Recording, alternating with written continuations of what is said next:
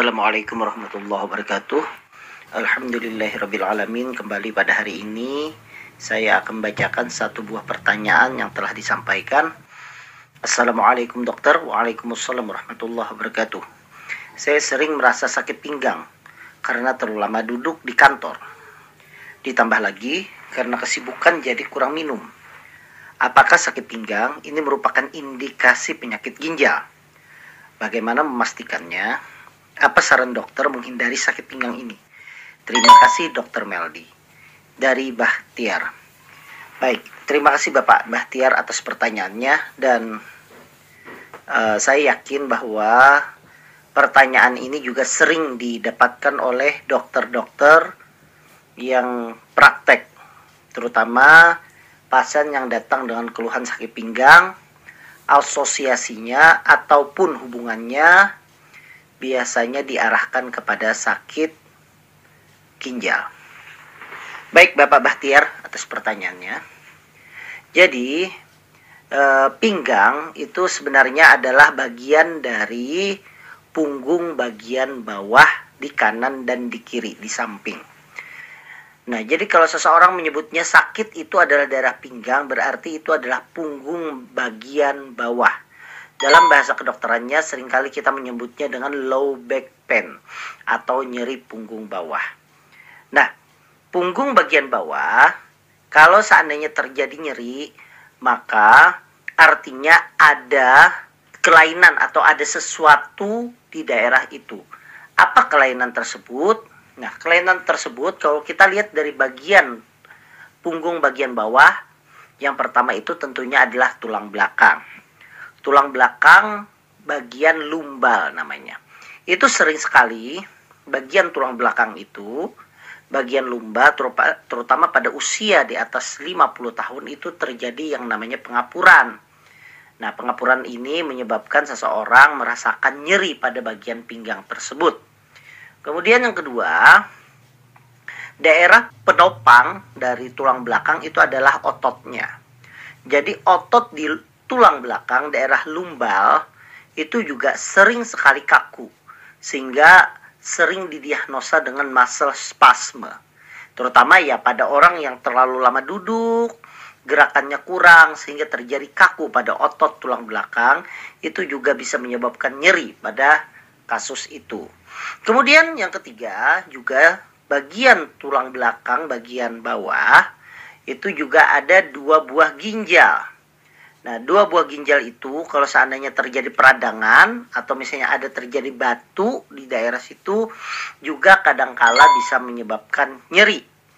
Kemudian di daerah situ juga daerah sana pada bagian depan terdapat organ-organ seperti usus besar, kemudian rektum, kemudian uh, apa namanya itu uh, usus buntu sehingga kalau terjadi peradangan di daerah sana juga bisa menyebabkan nyeri. Jadi Bapak Bahtiar kalau bertanya apakah sakit pinggang itu merupakan indikasi penyakit ginjal ya belum tentu. Karena sakit pinggang itu banyak sekali penyebabnya.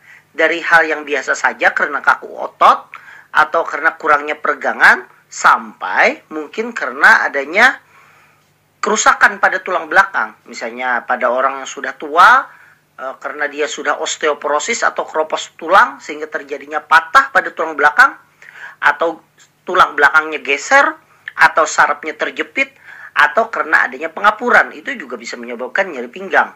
Atau misalnya adanya batu pada bagian ginjal. Itu juga bisa menyebabkan adanya nyeri pada pinggang tersebut. Sehingga Bagaimana kalau pertanyaannya dari Bapak Bapak Bahtiar untuk memastikannya? Maka tentunya harus segera konfirmasi kepada dokter yang terdekat untuk memastikan bahwa nyerinya ini apakah karena tulang, nyerinya ini apakah karena saraf, nyerinya ini karena sendi, ataukah nyerinya ini karena otot, atau nyeri ini karena organ-organ yang ada di daerah pinggang tersebut untuk memastikannya. Nah, Biasanya nanti dokter akan melakukan pemeriksaan secara mendetil.